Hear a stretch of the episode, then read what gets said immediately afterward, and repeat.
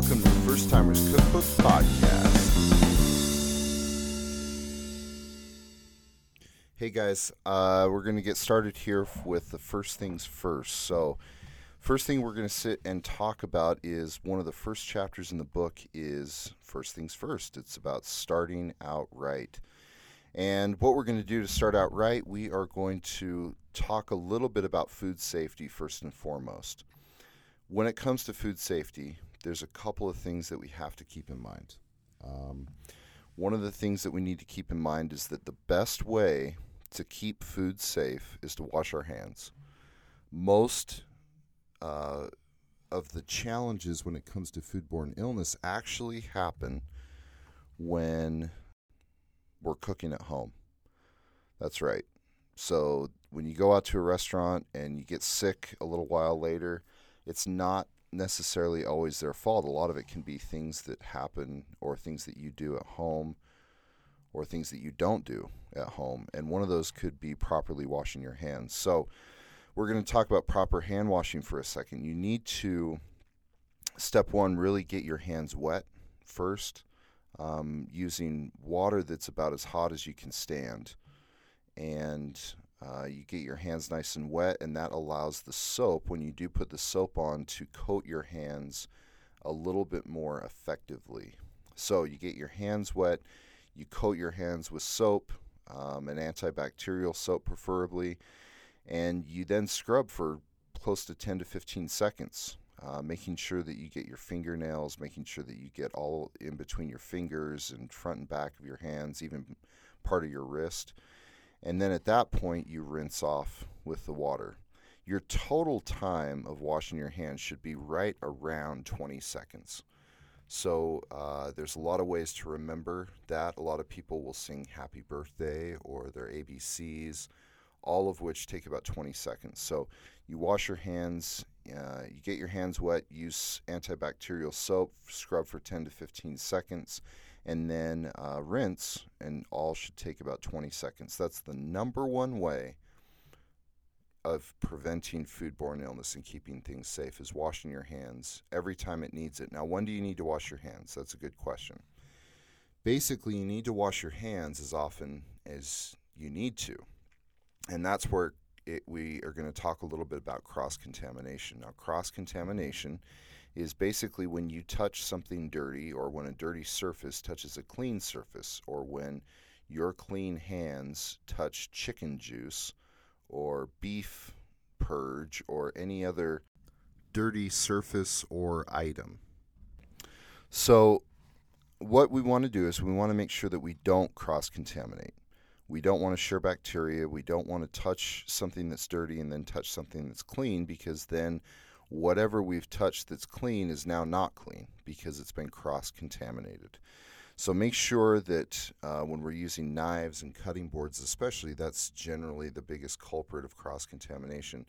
Make sure that in between um, cutting meat and cutting vegetables, that you're washing and sanitizing your your knives, uh, your cutting boards, your cooking surfaces, things of that nature the other thing that we can really do to keep things safe and to prevent a lot of uh, potential challenges or potential um, cross contamination issues or foodborne illness outbreaks is to keep things in the proper temperature zone.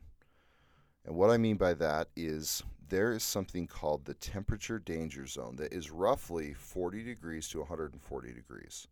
Specifically, it's more like 41 degrees to 135 degrees, but we'll stick with 40 to 140 for all intensive purposes of this. Basically, any, time that food is either warmer than 40 degrees and colder than 135 degrees, especially when it's closer to like 70 degrees, that is when the bacteria can spread the most and that's why we want to avoid those those areas. Now, obviously, when we're working with food, when we're prepping it or cooking it, that's the area that it's going to be in. So we know that we're going to have to have food in that area from time to time. The whole point, though, is to mitigate that time, to lessen that time, to make sure that when we are working with food, we work with it uh, as quickly as possible and keep it out of that danger zone um, as much as we can. So we try to keep hot foods hot, meaning when food is hot, we want to make sure that it's over 135 degrees if we're holding it for for later. And if it's cold, we want to make sure we keep it in the fridge or the freezer as long as possible so that um, we're keeping it out of that temperature danger zone and we're making sure that we're not um, not allowing that bacteria to grow. The best way to, you know, you might be thinking, well, how do I thaw items? Well, the best way to thaw items is to actually keep them in the fridge to thaw. So, you know, that Thanksgiving turkey that you're going to thaw out for days, the best way to do that is to make sure that you give yourself enough time so that it can stay in the refrigerator and thaw in the refrigerator. So, um, we want to make sure that, you know, the potentially dangerous items, not necessarily the, the raw fruits and vegetables, but more like the raw meats, the dairy products, specifically milk, um, they they stay as cold as possible for as long as possible. And then once you're ready to prep them and, and cook them, then you bring them out. You work in that temperature danger zone, but then you cook them as quickly as possible. You don't allow them to sit out for hours at a time and allow that bacteria to potentially grow to dangerous levels. The other thing that you want to do is you also want to make sure that you're cleaning as you go. So you don't necessarily want to bring out, if you're going to make this whole meal, don't bring everything out all at once. Try to prepare one item or one dish or one component of your meals at a time. So, for example, you're going to be doing a steak, uh, baked potato, and broccoli. So, what you would want to do is you also want to time things as you can. You know that the steak and the broccoli is not going to hold that long, but the baked potato will. So, one of the nice things um, that you can do is you can actually prepare those potatoes and kind of set them aside because they don't require the same refrigeration that the broccoli and the, the meat will. Uh, you can also cook that ahead of time because that will hold longer and, and keep the integrity of the product longer instead of um, a steak, which the longer you, you hold it is going to either get more overcooked or it's going to dry out or it's going to become potentially dangerous depending on how long it's out. So keep these in mind. Um, first and foremost, we want to wash our hands effectively. We want to keep away from cross contamination. We want to use our refrigerator as much as possible, keeping things out of the temperature danger zone.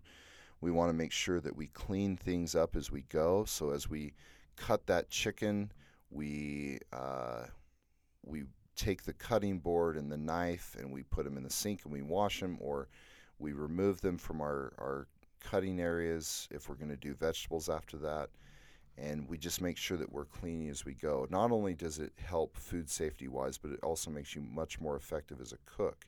A lot of the chefs that you would work with in the kitchens would be very demanding of you keeping your workstations clean because there's very limited space in the kitchen, and so you want to make sure that you're maximizing that space the best way to maximize that is kind of giving everybody their own space and making them accountable for keeping that space clean.